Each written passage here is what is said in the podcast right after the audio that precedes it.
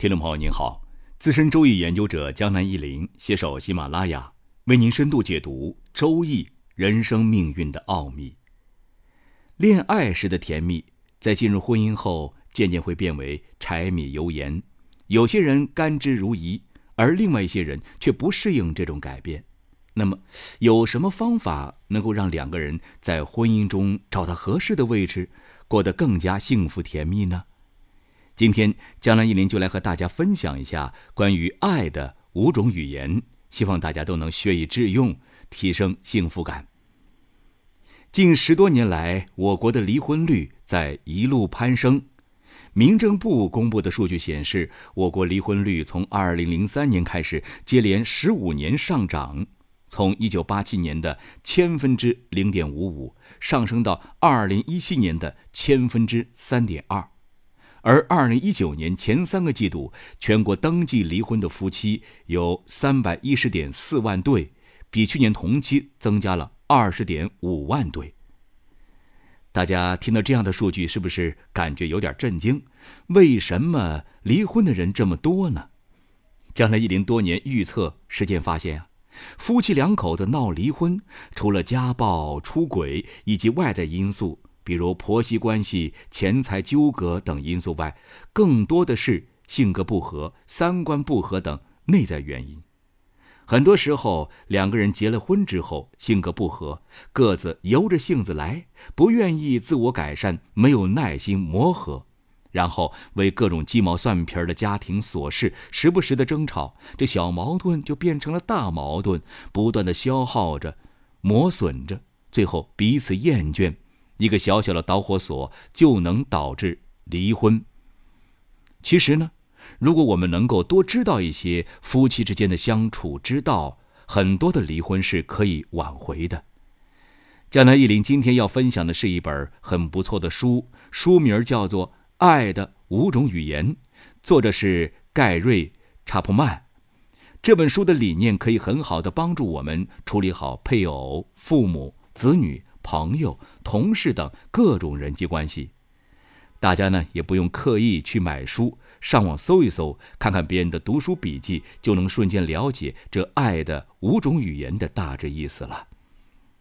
作者查普曼博士发现，人们基本上有五种爱的语言：肯定的言辞、精心的时刻、接受礼物、服务的行动、身体的接触。上面的五点，江南一林感觉还不够一目了然，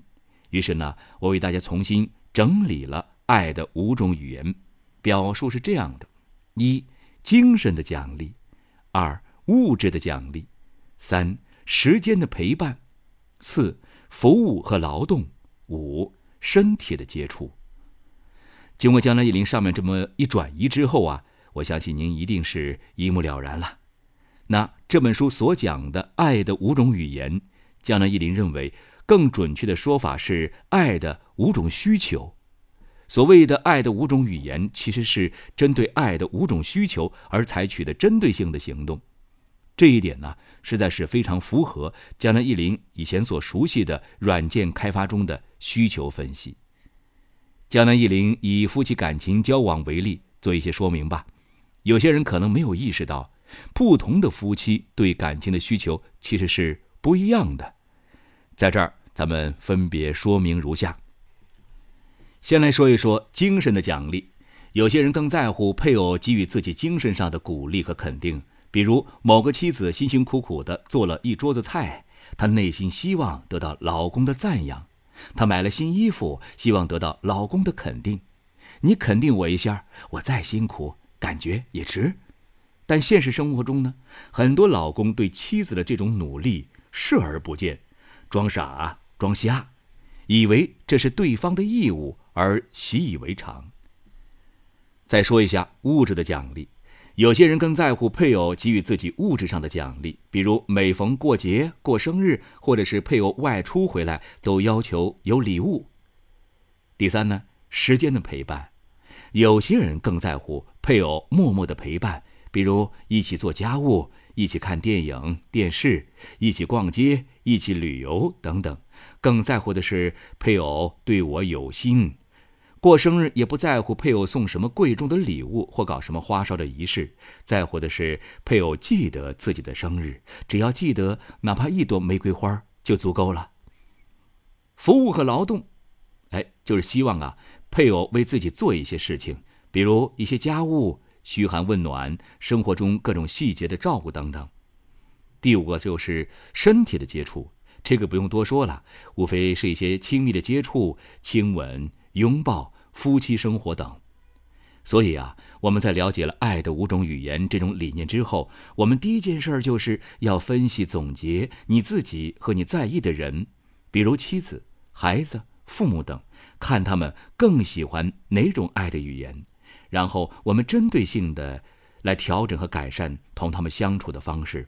当然了，网上也有各种爱的五种语言的测试题，您不妨可以去试试做一做。